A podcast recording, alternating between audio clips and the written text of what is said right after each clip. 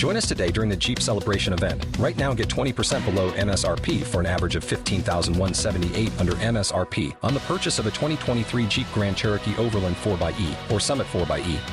Not compatible with lease offers or with any other consumer incentive offers. 15,178 average based on 20% below average MSRP from all 2023 Grand Cherokee Overland 4xE and Summit 4xE models in dealer stock. Residency restrictions apply. Take retail delivery from dealer stock by 4 1. Jeep is a registered trademark.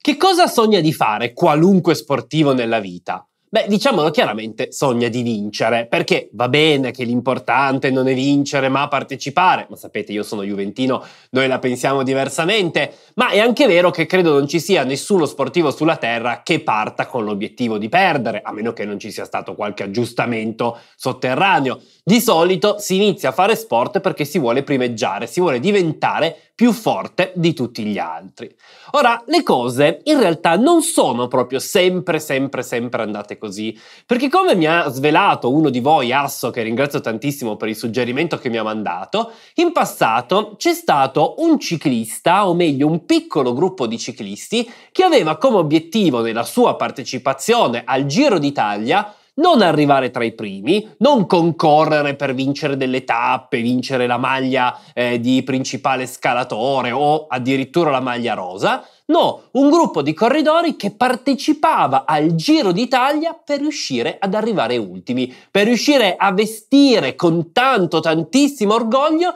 quella che all'epoca si chiamava la maglia nera. Ma perché tutto questo? Perché un ciclista dovrebbe puntare ad arrivare ultimo? Era uno scherzo? Era una scommessa? Era qualcosa di strano? No, nulla di tutto questo. Puntavano ad arrivare ultimi per poter guadagnare qualcosa e portare a casa la pagnotta. Qual è la loro storia? Beh, ovviamente è quella che andremo a raccontare oggi. Quindi mettetevi comodi, iscrivetevi al canale se non siete già, cliccate sulla campanella per essere aggiornati ogni volta che esce un nuovo video o iscrivetevi al nostro canale WhatsApp per essere sempre aggiornati. Sigla e poi iniziamo a raccontare.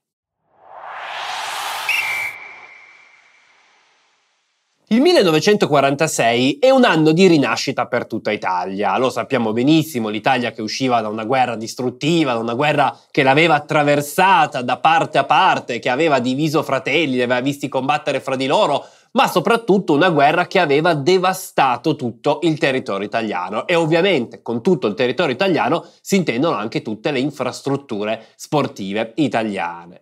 Il 1946 è però anche l'anno del primo Giro d'Italia del dopoguerra, un Giro d'Italia che attraversando la penisola su quelle strade distrutte in condizioni spesso difficili venne identificato da molti come il Giro della Rinascita, come il giro che dimostrava in maniera visibile con quello che all'epoca peraltro era lo sport più seguito d'Italia, perché all'epoca era il ciclismo lo sport più seguito, non il calcio, ebbene che dimostrava in questa maniera molto fisica ma anche molto popolare la volontà italiana di riprendersi, di ripartire dopo le distruzioni della guerra e di riportare le cose alla normalità.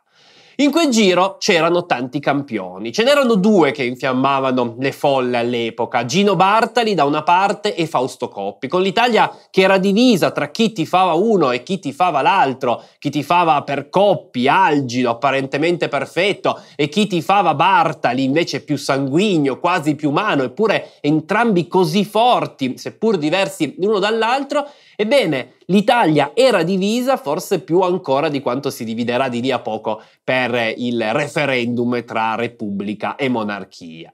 Eppure a quel Giro d'Italia ovviamente non partecipavano solo campioni, perché tra gli 80 ciclisti che presero il via con tutte le difficoltà c'erano campioni, c'era chi mirava a ottenere la vittoria finale, ma c'erano anche tanti gregari, tanti gregari che diciamolo chiaramente erano lì sì per passione, per dimostrare che tutti quegli anni di guerra non li avevano cambiati, ma erano anche lì per portare a casa la pagnotta. Ora, uno di questi si chiamava Luigi Malabrocca ed era originario di Tortona, nella zona dell'Alessandrino, classe 1920. Malabrocca era un buon ciclista, non era uno scarsone, diciamolo chiaramente, quando, era, quando ancora non era passato al professionismo, aveva vinto più di 140 gare eh, tra, tra gli amatori, tra i dilettanti e una volta passato al professionismo aveva dimostrato di essere un buon ciclista. Certo, non era al livello di Coppi, non era al livello di Bartali, ma comunque era un ciclista che poteva dire la sua.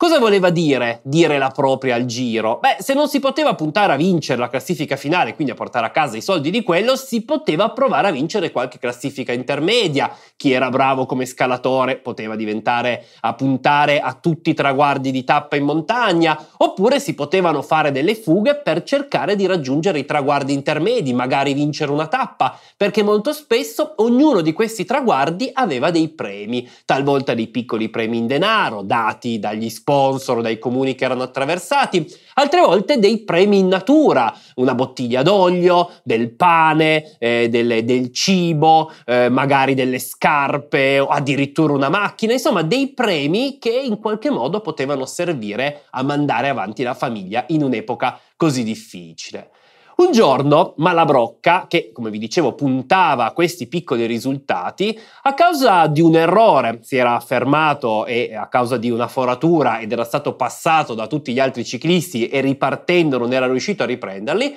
a causa di un errore si era trovato ad arrivare ultimo. In quel giro del 1946 l'ultimo ad arrivare non solo riceveva una speciale maglia chiamata maglia nera che veniva dato a chi nella classifica generale si trovava ad essere ultimo, quindi a maggior distacco dal primo, ma l'ultimo a classificarsi in ogni tappa e ovviamente anche alla fine riceveva dei premi, anche qui dei premi simbolici, dell'olio, del cibo, qualcosina in denaro, dei premi che però potevano far gola. Ecco, quando Malabrocca, la sera che arrivò appunto ultimo, scoprì che arrivando ultimo era riuscito a portare a casa più di quanto aveva raccolto nelle prime tappe, piazzandosi magari settimo, decimo, nono, addirittura sesto, capì che forse c'era una possibilità. E così il giorno dopo lo sperimentò e cercò di rimanere indietro. Quando gli altri pedalavano, lui rallentava, quando gli altri scattavano, lui si fermava, quando il gruppo sembrava rallentare, lui si fermava del tutto fingendo una foratura.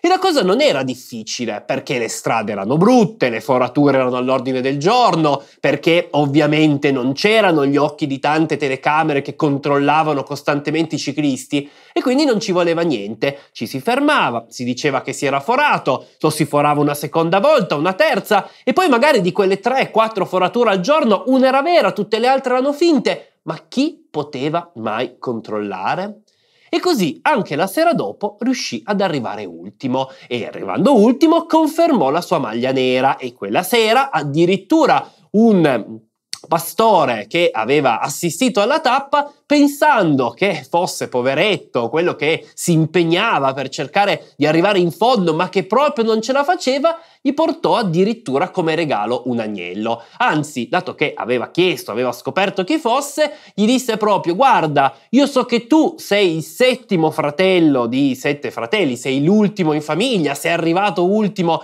adesso al giro, anch'io sono l'ultimo dei miei fratelli tieni questo regalo e, che ti porti fortuna. Che cosa ne fece di quel regalo? Beh, lo diede, ovviamente lo vendette al cuoco dell'hotel, ne ricavò un po' di denaro che spedì a casa alla famiglia. A questo punto c'è una piccola particolarità. Perché continuo a parlare di maglia nera? Perché si chiamava maglia nera? Forse perché il nero, il colore dell'oscurità, un colore brutto e quindi il colore più lontano dalla luce della vittoria? No, nulla di tutto questo. Al Giro d'Italia si chiamava per tradizione l'ultimo arrivato maglia nera a causa, pensate, di un giocatore di calcio, tal Giuseppe Ticozzelli, il quale nel 1926 di mestiere faceva il calciatore e giocava nel Casale, peraltro neanche molto lontano da Tortona da dove veniva Malagrotta. Ticozzelli, che faceva il terzino e che è rimasto famoso per un gol che pare fece addirittura da 75 metri, che farebbe di questo gol un gol da record, anche se non è omologato perché all'epoca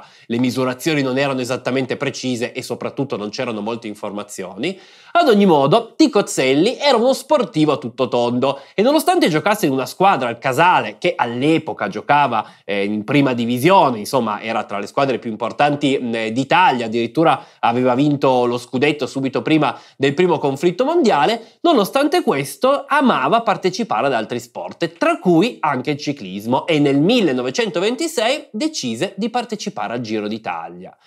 Le cose non gli andarono benissimo, un po' perché non si era allenato bene per fare il ciclista e quindi non era molto pratico, scattava troppo spesso, poi senza forze veniva rapidamente ripreso, non era in grado di rimanere nel gruppo, un po' perché avendo partecipato praticamente come un amatore non aveva una squadra che lo appoggiasse. E quindi ogni volta che doveva fare una sosta per rifocillarsi, per bere o per mangiare, era costretto a fermarsi, addirittura entrare in un bar o in un ristorante, mangiare mangiare qualcosa e ripartire. Inutile dire che in questo modo finiva sempre per rimanere agli ultimi posti e peraltro non partecipò neanche a molte tappe perché alla quarta o quinta tappa, ci sono due versioni nelle fonti, non ho capito quale sia vera, ebbe un incidente e fu costretto a ritirarsi. Che cosa rimase però negli occhi degli spettatori? La sua maglietta. Dato che all'epoca, ve l'ho detto, giocava nel casale e il casale utilizzava una maglietta nera con una stella bianca, lui decise di partecipare a quel giro utilizzando proprio quella maglietta. E quindi, dato che arrivava quasi sempre ultimo, da quel momento in poi la maglia nera rappresentò l'ultimo al Giro d'Italia. Ad ogni modo, Malabrocca aveva finalmente trovato forse la sua strada. Come lui stesso disse, se non era in grado di vincere la eh, Giro d'Italia, se non era in grado di strappare a Coppi, che peraltro di cui peraltro era amico, o eh, a Gino Bartali il ruolo di leader della corsa, poteva ricavarsi un altro spazio e senza nessuna vergogna mettere da parte quelle che erano le sue aspettative, i suoi obiettivi, tra cui quello ovviamente di giungere tra i primi per portare a casa un po' di denaro, un po' di cibo da mandare a casa, il che nel 1946 rappresentava sicuramente un buon investimento. Ad ogni modo, Malagrotta molto rapidamente venne notato, molto rapidamente i commentatori si resero conto del fatto che arrivava troppo indietro, si resero conto che quel corridore che fino a quel momento era stato abbastanza apprezzato iniziava ad arrivare troppo indietro per le sue posizioni classiche e si resero conto che lo faceva apposta, tanto che nei cinegiornali dell'epoca iniziavano ad, ad apparire delle immagini di lui che veniva magari richiamato dai suoi compagni perché non rallentasse troppo, che veniva spinto avanti avanti perché ripartisse e si iniziarono a raccontare degli aneddoti incredibili, come il fatto che ad un certo punto fosse stato invitato da alcuni a fermarsi a mangiare e lui si fosse ovviamente fermato per perdere del tempo, o che addirittura una volta scattato davanti a tutti in modo che nessuno lo potesse vedere, aveva ad un certo punto trovato una siepe, l'aveva scavalcata, aveva trovato un vascone pieno d'acqua, quello dove bevevano, dove bevevano eh, le bestie, ed era entrato all'interno, fino a quando il contadino non lo aveva trovato, gli aveva chiesto che cosa stesse facendo e lui aveva risposto in tutta sincerità, beh, sto correndo il Giro d'Italia, e il contadino gli aveva risposto, ma nella mia vasca lo state correndo il Giro d'Italia? Insomma, una serie di aneddoti che sono a metà tra la realtà e il divertimento. Fatto sta che Malagrotta divenne ben presto un personaggio, divenne un personaggio, sugli, sui giornali compariva spesso il suo nome e ad un certo punto le persone lo seguivano, cioè aspettavano la fine di tappa per vedere arrivare i migliori, capire che avrebbe vinto la tappa, ma poi si fermavano per aspettare Malagrotta. Voi direte perché? Dopotutto se doveva arrivare ultimo poteva magari arrivare ore e ore dopo. No, perché le cose non erano in realtà così semplici, perché se fosse arrivato troppo in ritardo rispetto ai primi avrebbe rischiato di essere squalificato, perché c'è un tempo limite entro il quale si può arrivare e quindi lui era costretto a rallentare ma tenere sott'occhio al massimo l'orologio, capire quando i primi erano arrivati e in questo modo arrivare ancora in un tempo utile. Insomma, un lavoro comunque rischioso, se così vogliamo dire, c'era sempre il rischio di essere eliminati, che iniziò ad essere apprezzato. Perché, come si viene scritto da tante parti, se Coppi e Bartali rappresentavano l'Italia migliore che si rialzava e che cercava di puntare nuovamente al meglio, Bartali lo dimostrerà poi vincendo il Tour de France, ma stessa cosa farà Coppi, in qualche modo Malagrotta rappresentava l'italiano comune, che in quella situazione così caotica e disastrosa per il paese cercava di portare a casa il meglio per lui. Questa storia continuò. Nel 1946 riuscì a ottenere la maglia nera alla fine del giro, la stessa cosa successe nel 1947, anche qui con gli spettatori che lo inseguivano, lo trattavano come una star, addirittura talvolta venivano fatte delle collette in denaro per premiarlo, dargli un premio ancora più grande perché riusciva ad arrivare ultimo e ben presto sui giornali il suo nome iniziò a comparire insieme a quello dei primi. Nel 1949 però trovò qualcuno, come dire, più scarso di lui, anche se lui, come vi dicevo, in realtà scarso non era. Sulla carta, in quel 1949 lui partì come sempre per lo stesso risultato, anzi sui giornali fece delle dichiarazioni che non potevano essere fraintese, in cui disse che lui partiva per vincere una maglia, dato che la rosa probabilmente l'avrebbe vinta a Coppi, lui si sarebbe accontentato della nera. Ora, diciamolo, non a tutti piaceva questa cosa, qualcuno diceva che puntare ad arrivare ultimi voleva dire disconoscere qualunque base dello sport, ma era ormai un gioco che piaceva a tutti. Il problema è che poco prima che il Giro d'Italia partisse, una squadra si trovò senza un corridore che si era ammalato all'ultimo e decise di chiamare un non professionista che si chiamava Sante Carolo ma che per un errore di trascrizione viene normalmente chiamato Sante Carollo, con quel nome venne registrato al Giro d'Italia, per unirsi alla formazione. Ora, Carollo, Carolo, di mestiere faceva il muratore ed era un non professionista, un dilettante che sicuramente non era in grado di tenere il ritmo dei più forti. E quindi fin dall'inizio tra lui e Malagrotta iniziò una vera e propria gara a chi andava più piano, con Carolo che probabilmente andava piano perché più di quello non riusciva a fare e Malagrotta che ancora di più era costretto a tentarle tutte, nascondersi in un covone di fieno, cercare di non farsi vedere dagli altri e perdere del tempo, simulare una foratura dopo l'altra, ma nonostante questo arrivò fino all'ultima, alle ultime tappe senza essere riuscito a distanziare Carollo. Nell'ultima tappa, quella in cui cercò definitivamente di guadagnare, o meglio di perdere altro tempo per essere a tutti gli effetti ultimo, gli andò male perché perse troppo tempo e quando giunse, anche se teoricamente era ancora all'interno del tempo limite, non trovò più i cronometristi che stufi di questa storia se ne erano andati e avevano registrato il suo arrivo in mezzo al gruppo, molto prima di quando fosse arrivato Carollo, in questo modo regalando a Carollo la maglia nera per quel 1949. Da quel momento smise di cercare di ottenere questo obiettivo. Carollo, peraltro, quello fu l'unico anno in cui fece delle gare da professionista, non ebbe mai più altri risultati e tornò ben presto a fare il muratore. Ma la Grotta, invece, come vi dicevo, era uno sportivo, era un ciclista professionista vero ed era anche bravo, da quel momento decise di abbandonare questa particolare classifica e cercare di ottenere dei risultati migliori. Vinse un giro di Jugoslavia, vinse varie corse di un giorno, vinse corse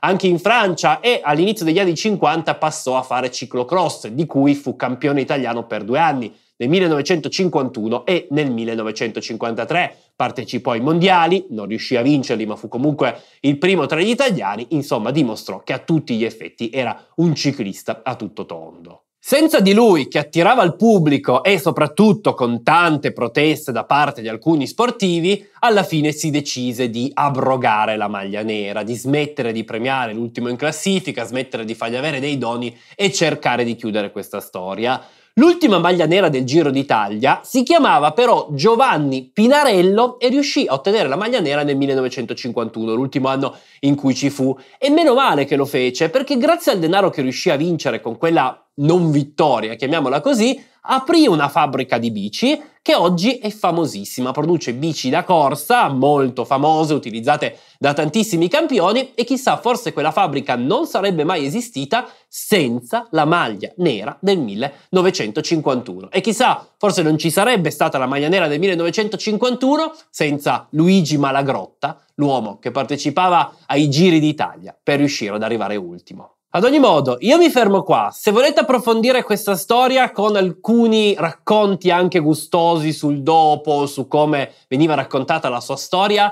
c'è un, un volume molto interessante, ma c'è anche una, una, storia, la sua storia raccontata a fumetti, anche quello assolutamente merita. Alcune immagini che avete visto passare provengono da lì. Se volete qualcosa di bello, ma che sia gratis, trovate su YouTube l'intervista alla nipote di Malagrotta che racconta in parte la storia del nonno e che credo negli ultimi anni abbia portato in giro questa storia per tramandare questi, questi avvenimenti. Peraltro fa un ricordo molto dolce voce del nonno, di, di come, qual era il suo rapporto con questo nonno, che pare peraltro non amasse molto parlare di questo suo periodo da maglia nera, anche con i giornalisti, preferiva ovviamente raccontare sue, i suoi successi, però devo dire che è un bellissimo ricordo, quindi vi mando a recuperare i video in cui la, la nipote appunto ne parla. Ad ogni modo, come sempre, un grandissimo ringraziamento ad abbonati, Patreon e a chi fa donazioni sul conto PayPal, perché anche grazie al loro sostegno questo canale riesce ad andare avanti e riusciamo a produrre nuovo materiale a disposizione di tutti. In particolare, oggi vorrei ringraziare Carlo Zurlini. Grazie mille tantissimo per il tuo aiuto. Per il resto, insieme a Matteo, il nostro capo bibliotecario della sezione sport, ci vediamo presto per una nuova pillola di sport per una nuova storia di uomini e sport. A presto, ciao ciao!